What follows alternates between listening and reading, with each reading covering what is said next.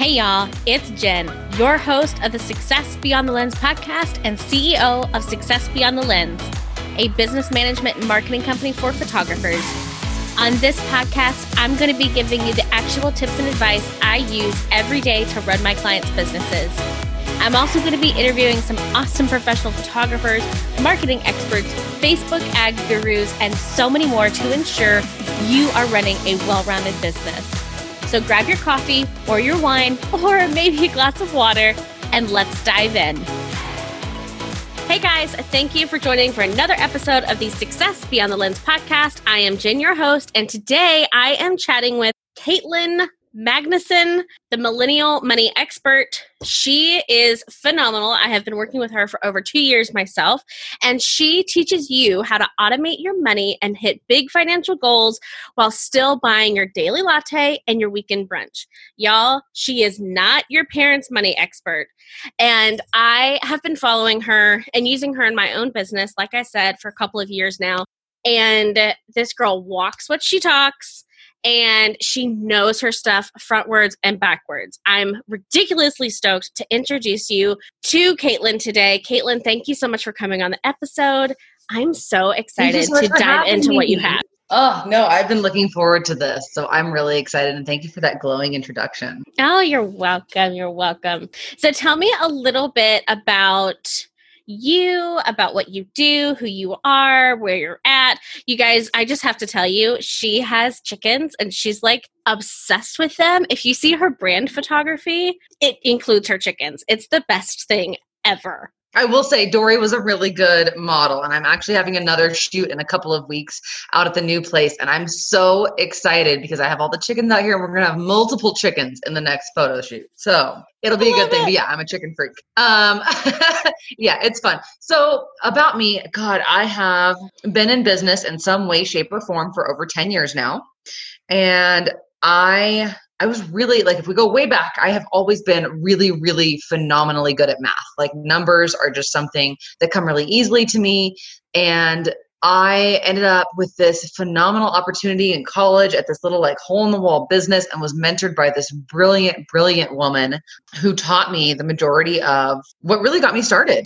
You know, how to do true bookkeeping, reconciliation, thinking outside of the box, not just going through the motions and working with small businesses to do things the right way, but also to do things the accurate way. I was working in a lot of e commerce and apparel and retail where you have some really complicated costing because you actually have all the raw materials go into like making a shirt or making a pair of pants. And being able to track all of that and track the inventory was very important. And took a little break from that for a bit went into corporate dealt with some sales tax um, taxability use tax. God i mean that was that was a whole foray and a half. And then ended up in another one doing um, payroll like really nitty gritty behind the scenes payroll.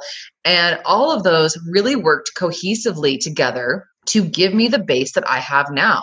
Um, not only have I worked with hundreds of small business owners, but I've also had the corporate experience and the other backgrounds to really flesh out what I do so that I know one, where my strengths are, and two, you know, where you need to go because I've been there myself as a business owner. You know, I've walked through getting to be an S Corp and growing my business, and I know where the landmarks are, but I've also I've really had a very eclectic background that has served me really well for running my own business. I love that. And I think I think it's so interesting for entrepreneurs especially to look back on their previous employment and see like what you take away from each job to bring into your own business because I look at that over, you know, I worked in various businesses and and that kind of thing for 10 years being a waitress and a mm-hmm. retail manager and a bank teller and all of the things i just take little bits and pieces from each of those jobs and now I have this this business and I can see, you know, even in like my customer service, I can see where I was like I use the same type of verbiage or body language in mm. some cases like I did as a waitress when I was 18. So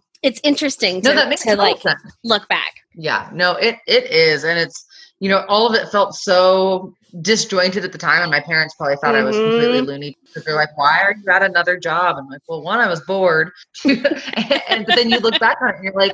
okay, this all like the universe, you know, God, whatever you had, like had an eye for where I was going with it and was just like, yep, these are the things you need to be able to be successful. So now, God, I mean, I I do a little bit of everything uh, taxes, bookkeeping, financial like forecasting and planning and financial strategy um, personal finance and really i feel like my strong suit is when personal and business overlap um, yeah. i work with almost exclusively entrepreneurs. I work with a few people that, you know, have very simple taxes and financial lives because they just have a nine to five and nothing else. um, but for the most part, yeah, it's it's that sweet spot where you're like, how can my business support my life? And mm-hmm. where there, there's just a lot going on there. So I can bring a lot of value with like, well, if you're doing this in your business, you can then maximize this on your personal.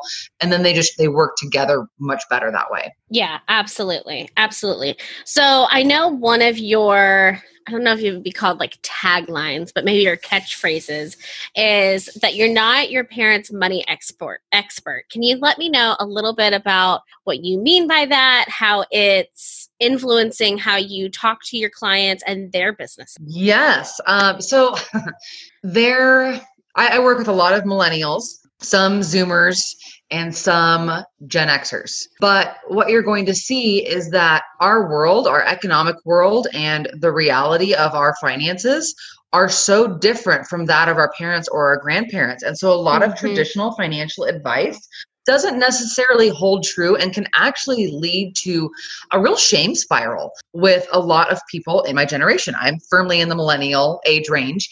And you know, student loans are just they're a thing. I don't have yeah. them, but I'm one of the outliers that doesn't have student loans. Well, mm-hmm. yeah, that's because back in the day, you could afford to pay for college outright while working part time, and then you could buy a house on one income.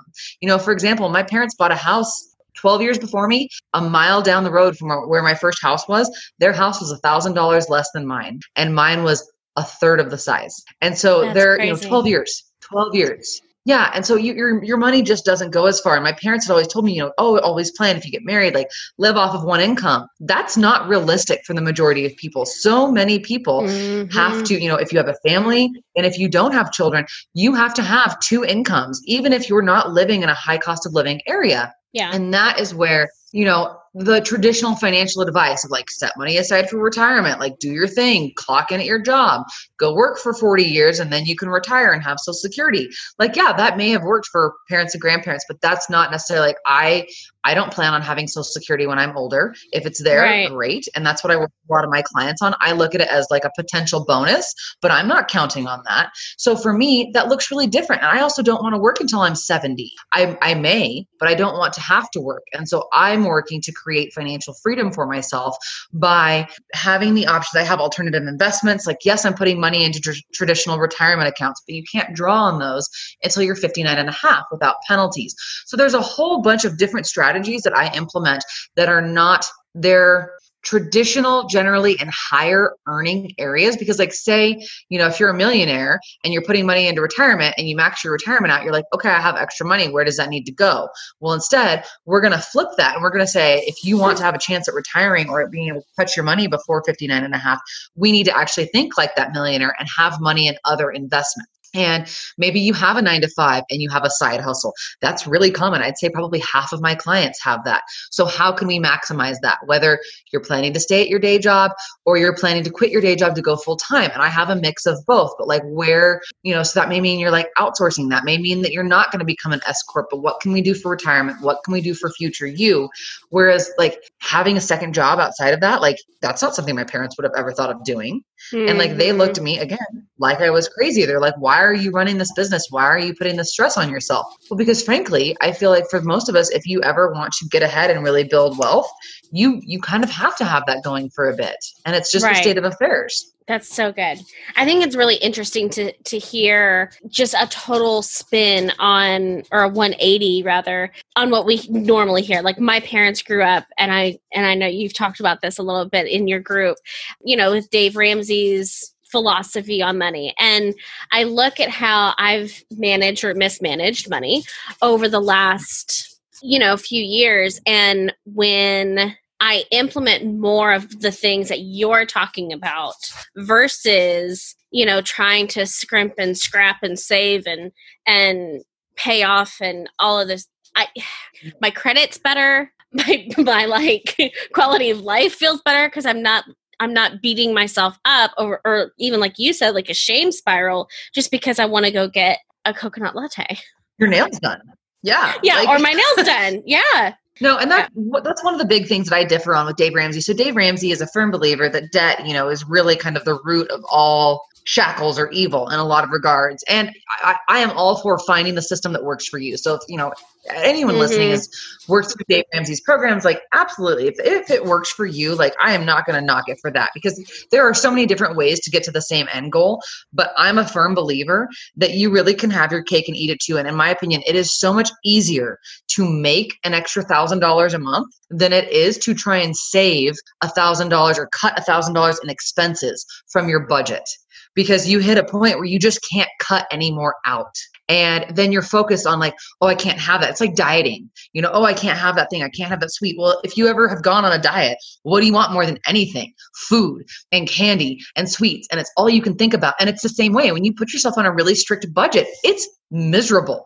And for yeah. a lot of us, if you have credit card debt, student loans, and a mortgage, I'm going to be really honest, that's not getting paid off in the next two years. So if you're right. looking at something that's sustainable, it needs to be sustainable in the long term. Can you sustain that strict of a budget? And I'm actually writing a really controversial article this next week for Thrive Global um, about debt and about how budgeting is actually keeping you broke because you're focusing on scarcity and lack mentality and it, it, just really it may, you bring into your life more of what you focus on. So if you're focusing on not having enough and on decreasing then you're not looking to expand your income and to look for opportunities because you're so focused on contracting. Oh my goodness that's so good. Kayla i need you to like pull that out and make it a billboard. Um, i often talk to kayla in my podcast even while the audience is listening they just they just get to know kayla throughout the process. I love that. No that's fantastic okay, so I want to dive into um, really the meat and potatoes of what we're going to be chatting about today. I wanted to hear your philosophy behind that because I think it's so, so important for someone who's listening to this episode to not only understand what the topic is, and our topic is going to be photography do's and don'ts for taxes, but I want you guys to understand where Katelyn's coming from, who she is as a person, because this is someone, when it comes to managing your money, you really want in your corner. So, someone Aww. who, now that you've talked to her, heard with her, listened to her for a little bit, um, you know, you guys can can really listen to what she has to say because she is 100% just wanting you to bring your business to the next level, hit the goals that you're wanting to hit, whether that's building a, a, brand that you retire from or you retire early from or sell, or even if it's something that you just want to keep as a side hustle while you work your corporate job. So, uh, Katelyn, let's go ahead and dive into some easy photography do's and don'ts for taxes. Okay. So, all of this, I'm going to preface by saying, please, if you are not where I lay things out. Do not beat yourself up about like, oh God, I, I, could, I didn't know that. I can't believe that. Like you can only do what you know. So my biggest thing that I recommend is like, know better, do better. So if you're here and you're listening to this, obviously you're trying to improve yourself and i think we're all working on self-improvement so take what you can from this and implement where you can and start rolling things out but please don't beat yourself up because so much of this information if you've googled it or if you've talked to friends you're going to have competing information everywhere and it, it really can just like make you feel like you have tweety birds flying around your head. It's a mess. So we're going to make it really simple and like the the top actionable steps you can take that really move the needle forward. And the first one is if you don't have a separate business bank account or even a separate account that you dedicate to your business, number one, if you did nothing else this entire year, that would get you so much further in your goals to grow your business and to be able to understand if your business is profitable. Because for sole proprietors and for single member LLCs, you don't legally have to have a separate bank account. The IRS looks at your business income as part of your personal income. So there's nothing legally wrong with it. However, it makes it a mess come tax time because I had a dear, dear client that had 12 accounts, you know, between credit cards and PayPal and bank account and everything else uh-huh. that were personal and business. She took, God, probably a week and a half plus going through line by line and highlighting all of her business expenses. And even then, you she probably missed some because if you don't know that it's for sure business, you have to err on the side of being safe because it's right. better to not claim it than to get audited and not back it up. So, separating it and running everything through all expenses, all income through one account will if you ever work with anyone that does your taxes, will make them like want to just kiss your cheeks because it is so much better than trying to like hodgepodge it together. So number one and with that if you are a single member llc you if you don't have a separate bank account you actually waive a lot of those inherent liability protections if you don't have the separate bank account. So people don't know that. They're like, oh, yeah, I'm an LLC. Everything's fine. My personal assets are protected. Well, they're only protected so much. Um, like if you actually keep your business and treat your business as a separate entity from your personal. So again, even though legally there's nothing wrong, if you were to be sued and you were to be keeping all of your business transactions in a personal account, it then can say that you have, quote, pierced the corporate veil, which means that your personal assets are not protected in the way that you think they're protected by having an LLC. So if you're going to have an LLC, it's even more important that you have a separate bank account. So that's, I mean, kind of part 1A and 1B, but the, that's the biggest thing that you could do to move the needle forward. The next one would be keeping receipts. And this, I'm not saying keeping the physical receipts. Please, dear God, keep digital receipts unless you love keeping the paper receipts, um, because the paper receipts fade and they fade very quickly, especially if they're crumpled up in your wallet. Ask me how I know. Um, so with that, you there are like three different options to keep receipts. You can keep them in your accounting software. You can keep the one there's four. Keep them in your accounting software. You can scan them. You can keep the physical copies, or you can put them in Google Drive. All of these require, for the most part, taking pictures and digitizing them. Google Drive is the lowest cost option. However, if you're looking to grow your business, and this will lead us into point three in a minute, having accounting software set up is really important, um, especially with all of this, you know, Corona craziness that we've had. I have clients that have been trying to apply for the PPP or the EIDL, and the clients that have accounting software set up, it took us 15 minutes the clients that didn't have accounting software set up, it took like hours because you have to go pull that financial information, create financial reports. And that's that's just one really small example. If you're looking to buy a house, if you're looking to really know your numbers and assess your business health, having accounting software makes a really big difference. And when I say accounting software, I mean something like Xero or QuickBooks. And for those of you listening, Xero is X E R O. I don't get compensated by either of them. I wish I did. Um, Xero is hands down my favorite.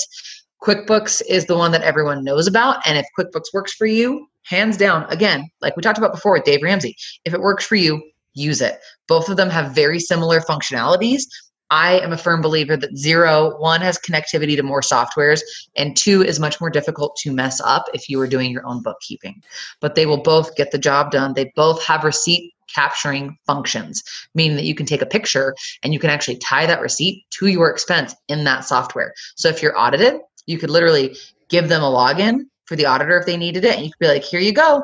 And they could see the scanned copy of every single receipt that you've put in with the expenses that it's associated with, which is fantastic. Wow. Okay, so let me um, let me ask you while we're yeah. on this. I okay, so I talk a lot about like CRMs, they makes your life easier, blah blah blah. So would something like Dubsado, Honeybook, 17 Hats, like would that be something that our listeners could use for accounting software? That is a great question. So I call those accounting light. Um, my they are better than nothing, but they don't allow you to. And this may have changed, but as of the last time I've been in there, which was like a month ago, they don't allow you to reconcile, and they don't allow you to do journal entries. And both of these can be really, and frankly, their reporting features can be a little mm, depending. I think they're great for CRM purposes. I do not think they're great for accounting. So normally, what I recommend and so you're looking generally at QuickBooks or Xero, you're looking at about $30 a month. It's not the end of the world. Yes, I understand it's, it's an expense, but we as service based business owners have such lower overhead than traditional brick and mortars that I feel mm, like people will get, mm. you know, hung up on like, oh my God, it's another, yes, but like you don't have rent unless you have, you know, an office. Like the, the, the barrier to entry is so much lower.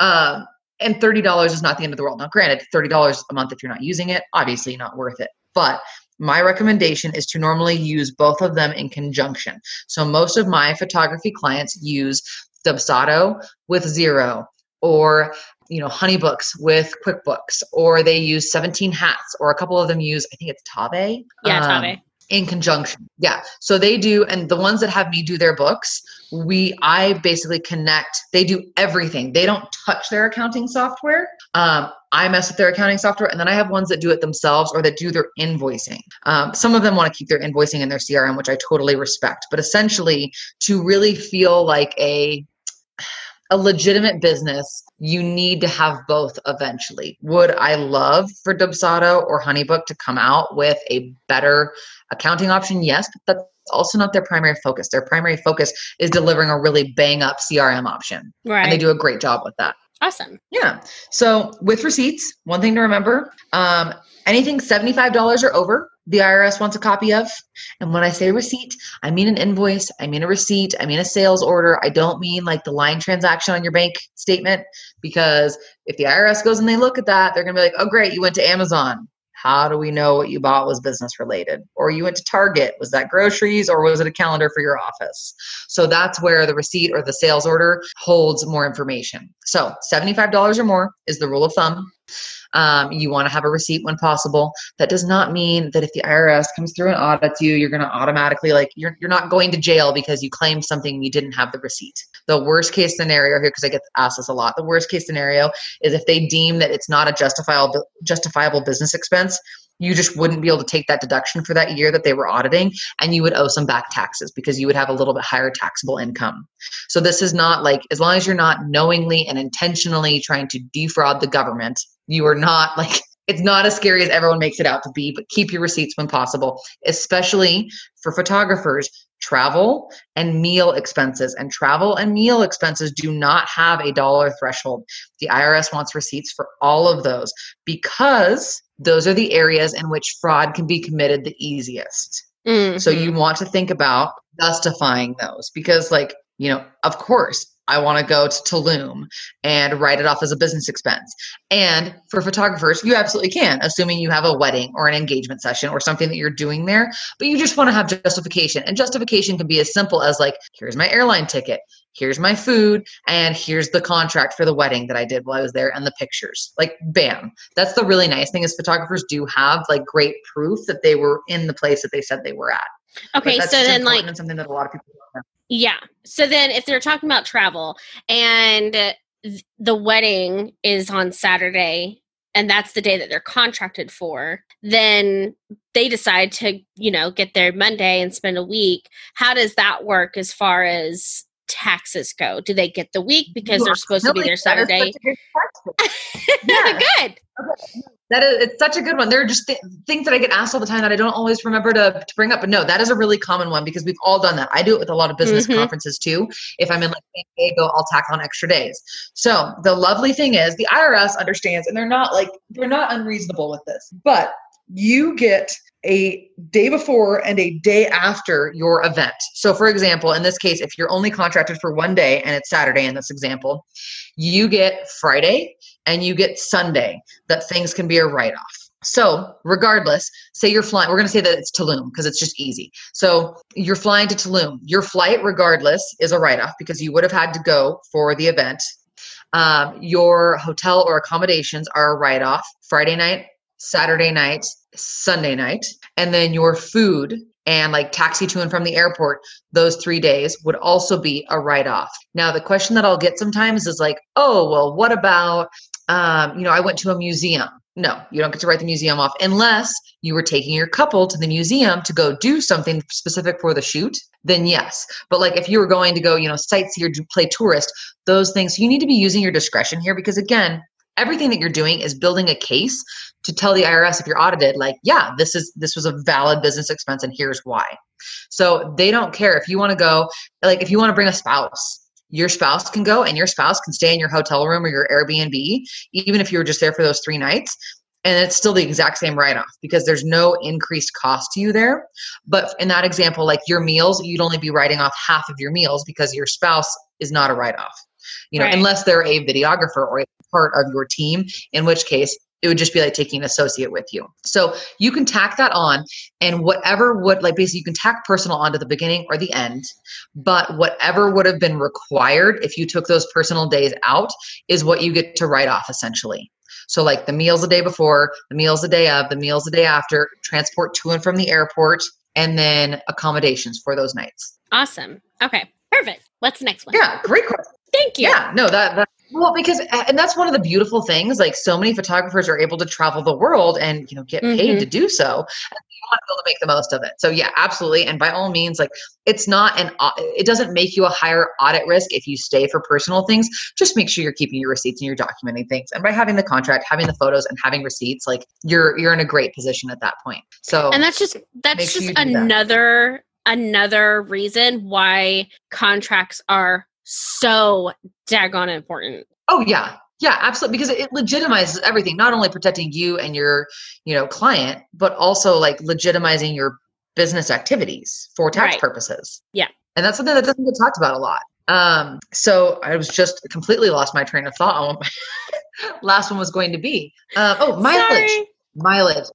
No, you're fine. I had it and it just like, phew. but mileage is a big one. So with travel, and this kind of dovetails off of that, one of the biggest write offs you can have as a photographer is mileage. And I want you to understand that there are some really small but important sort of caveats to understand with it. Mileage is when you are taking your own personal vehicle or a spouse, I mean it doesn't it doesn't matter. When you are taking your personal vehicle and you are driving to and from a client meeting, a client session, a wedding, a continuing education thing, meeting with an associate shooter, any of those things that are business legitimate business expenses, you can take your mileage. And what I mean by that is you are going to track your miles driven. There are plenty of apps. Uh, Mile IQ. There's God, there's so many. Quick QuickBooks Self-Employed has one. I don't love Self-Employed for other reasons, but their mileage tracking is great. Are plenty, or you can use an Excel spreadsheet. I don't normally recommend that for photographers because there's so many more trips being made. For someone service-based like me, it's great um, because I don't have nearly as many. But if you are taking mileage, you cannot deduct your gas and your vehicle expenses. However, and I'm going to come back to that in just a minute. When you are traveling and you are renting a car, that is the exception. You have your rental car price as a write off. If you have to get insurance, you have your rental car insurance and you have your gas and you have your tolls. All of those are legitimate business write offs. But but you don't take mileage on those. When you travel and you take a rental car, you don't deduct mileage. When you take a personal car, you take mileage because you are better off 99.9% of the time taking the standard mileage deduction, which has been anywhere between 54 cents and I think 58 and a half cents over the last several years, because that includes gas, wear and tear on your vehicle, and just general maintenance. So it's significantly higher because we're not actually paying, especially right now, we're not actually paying 58 cents a mile in gas fees right now. So you can actually, I mean, most photographers have like five to 12,000 miles they drive a year. You're looking at like a $7,000 tax deduction if you do the standard mileage write off.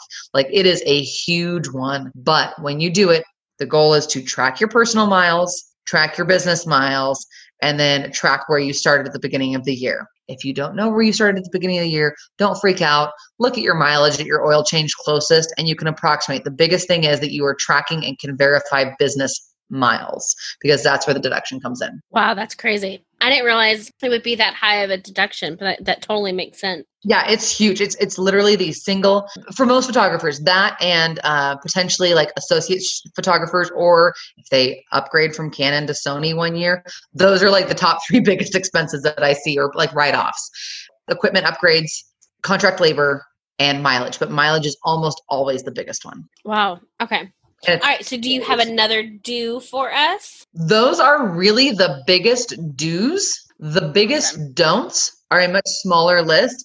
And the don'ts are don't treat your business like it's your personal like piggy bank. Treat your business like it's a separate business. And like we talked about, by setting up a separate bank account, by setting up an accounting software, you are able to look at your money making activities and to also and registering your business would be you know one of the do's but that's not that's not as vital as having a separate bank account. Because again it lets you separate that data out to see like oh maybe you thought you booked a bunch of elopements this year but in reality most of your income came from portrait sessions or family sessions. You don't know that until you sit i mean you can have a gut feeling but it's amazing how often people are like Mm, oh wow I didn't realize I made that much more or that much less because your gut feeling, just because it's something you may talk about more with couples or with, you know, clients, doesn't mean it's your biggest money maker. And so that's a really big thing to be able to assess on like a quarterly and an annual basis is like where are and what do you like doing the most? Because if you don't love doing what you're doing or, you know, where you're tweaking your business, it lets you have the data to make the changes to love what you're doing more. Oh, I love that. Yeah, I think it's so important that, and I see it so often especially with photographers where when they're not doing what they really love whether it you know they think they should be a wedding photographer but they love newborn sessions or vice versa and then they're just they've been at it for a couple of years and they're just like i'm done. I'm burnt out. I'm exhausted. I can't do this. I have you know there's no joy blah blah, you know it goes back to that is very real. Mm-hmm. Yeah absolutely. So i love that no, that's okay. So, so I really, have. Yeah. So here's a huge question that I see pop up in groups over and over and over again. Can or maybe not can, but should businesses accept Venmo as a payment for services? Uh, so, no, they should not, but most of them do. There is now, I believe, Venmo for Business. Mm-hmm. Uh, and the but the reason I use Venmo for bit most times, like under the table, kind of, is because there's no fees or there's you know one yeah. fees depending on like what you're doing. But Venmo for Business charges fees, so you're better off, in my opinion. So one, don't use Venmo unless you have to use it. Don't be paying your second shooters that way and I, I could like rant on that forever. Legitimize it. Treat your business like a business. Venmo is for when you go out to brunch with your friends and you need to split the bill. Venmo is not for your business. Um, Venmo means, and I don't mean this in a bad way at all, but you're you're you're playing small because it says that you are trying to save what you can on fees. And I know I, I have heard people rant about credit card fees. Mm-hmm. You know mm-hmm. what? Yeah, we're going to go back to the you're a business. That is a cost of doing business and if the 3% approximately that you pay drives you insane, raise your prices $100. Right. You're you're going to more than compensate for that. But like understand that it's a cost of doing business and you get to deduct it from your taxes at the end of the year. You're not getting, you know, taxed on the total amount. You're getting taxed on the profit after your expenses. That's a legitimate expense. And it is a huge convenience factor in this day and age to accept credit card payments and to make it as easy as possible for your clients to give you money. Like you you are in business to hopefully do something you love, to do something really cool in the world and to make money. Right. Like, make it simple. Yeah. Well, and I think if if you do want to avoid fees, if that is like make it or break it, then the way around that is to have them send checks and then you lose the convenience. Yep. Yeah, yep, or bank exactly. transfers. Yeah. So that's a no, that's some food for thought. Yeah, exactly. And you can do I have one photographer that doesn't accept credit cards because she's adamant about it, but there are some yeah, you have it takes more time to get payments, you right. know, and then occasionally she has a check that bounces. And there's there are some additional headaches that come along. So it's really just picking what matters most to you. Right. Absolutely. Okay, so if you you've given us so many good actual tips that we can implement today, and I think I already know the answer to this because you've already mentioned it like four times, but I always ask what tip if they did anything today would you want our listeners to implement? Number 1 would be to open a separate bank account and run everything through there. Everything else receipts would be the next one keeping receipts but yeah everything everything else falls below that I need to keep so receipts. separate bank accounts, and you can open one online, huh? I need to keep receipts. I'm I awful. know. I'm awful with receipts. Now, big purchases, I'm I have like all of those receipts, but I don't think I realized it was seventy five dollars or more. So yeah, I'll uh, gotcha. need to work on yeah. that. things like subscriptions. You know, if you have like an Adobe subscription or something else, I don't normally upload those receipts because I know I can go log in and grab all of my invoices if I were to be audited. I keep a lot of my receipts for all the weird one off things. That makes sense. Yeah, that totally makes sense. Okay, so I have three quick fire questions to wrap up our day. And they never end up being quick fire because I'm not fast. All right, so what is your favorite quote? Oh God. So basically anything by Amanda Francis. Um, Amanda Francis is like the queen of money mindset. And she was actually really triggering for me for a long time because I was like, who who is this like, you know, gorgeous blonde woman that lives in Malibu? Like, who does she think she is? And then I was like, ah, if it if it rubs me the wrong way, it's probably because there's something for me to learn from this. And she's fantastic. Like I have completely done a 180 but like her i'm sure she has limiting beliefs around money i know she does as she works through but like holy crap her like she has one that's like i am worthy i am confident i am rich i am loved i am kind um and I, so i guess i would say more of her affirmations over her quotes and i know there was one that i had sent to you but of course i don't remember it now uh, it is because I love it. It is I get to have more than enough always. Oh yes, yes. That's so good. And that's it's so no, it is. She's she is such a ray of sunshine and i always watch her stories because there's some really really good stuff in there. I'll have to check her out. I've not heard of her before. If i would if you would have told me who is or would have asked me who the queen of money mindset would be it would have been and i'm going to mess up her name is jen is it sincero? Sincero I don't know Sincero Sincero, but yes, I know exactly who yeah. you mean. She's yeah, great I as just, well. Yeah, she is. She's good. I'll have to check out Amanda Francis though, because I need some rays of sunshine in my life. okay, and then what is your favorite business tool? HubDoc or Xero. And HubDoc is something that I use with clients that allows me to securely transmit files. It's got like bank level encryption. It integrates with a bunch of things. It makes my life really easy. Um, but then Xero, really for me, uh, both for me and clients, it is just it's such an easy simple tool to use and it's basically like a souped up excel sheet and that makes me really happy because i love excel i do not love excel So I'm glad. That's why I have you because I don't like this stuff. I could live in Excel. Oh gosh, I can't. I can't even get like a couple of columns to stay put while the other ones move. So I'm awful. it's bad. Okay, that and then if you and I were to go out for drinks, what would you be drinking? Ooh, okay, that's a really good question. I have several options. One, if we, depending on the caliber of restaurant, so like my go-to would either be a cider or a whiskey sour. Mm-hmm. Um, but if we're at a really good Mexican restaurant, I am a sucker for a very expensive margarita made with fresh fruit juice. Oh, I like this like specificness of this. I am I don't drink often, but when I drink, I drink really good drink. That makes sense. I don't drink often either, and I normally end up still drinking like Smirnoff. um, I did have a white claw for the first time a couple weeks ago, and it was actually it wasn't bad. I was like, oh, okay, I can see where like the hype is around these, but yeah, yeah I just I couldn't. My reputation can't handle it. I think my my husband's doing like this whole low carb thing, and he is a craft beer fanatic. Um, and oh. he he tries or he tried Trulies, which are similar to White Claws, and he liked them pretty well. So I think we're going to be having some of those in our house, which is fine by me, I guess. no, I cannot imagine doing. I'm not a beer drinker, but doing low carb and like being a beer drinker is like, oh. oh yeah, it's it's killing him. It's so funny. All right, oh. Katelyn, thank you. My- so go ahead. Oh no, no, I was just gonna say like my my dad is a beer drinker and he's given it up and he just he was like, Yeah, I don't miss it anymore.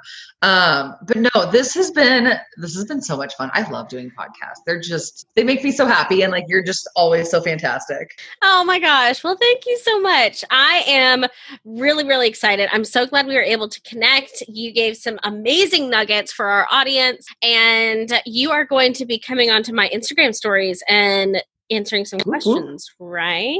I am. Yay! Okay, we will be looking forward to that. Thank you guys so much for joining again, and we will catch you next time. Thank you so much for listening to today's episode on the Success Beyond the Lens podcast. If you love what you heard today, could you do me a favor? Could you grab a screenshot of the episode and then send it over to your Instagram stories and tag me at Success Beyond the Lens podcast? I love hearing from our audience to see what you guys are loving. And if you really love me, if you could go over to iTunes and subscribe and leave us a review, I would appreciate it so much. Can't wait to talk to you guys next week.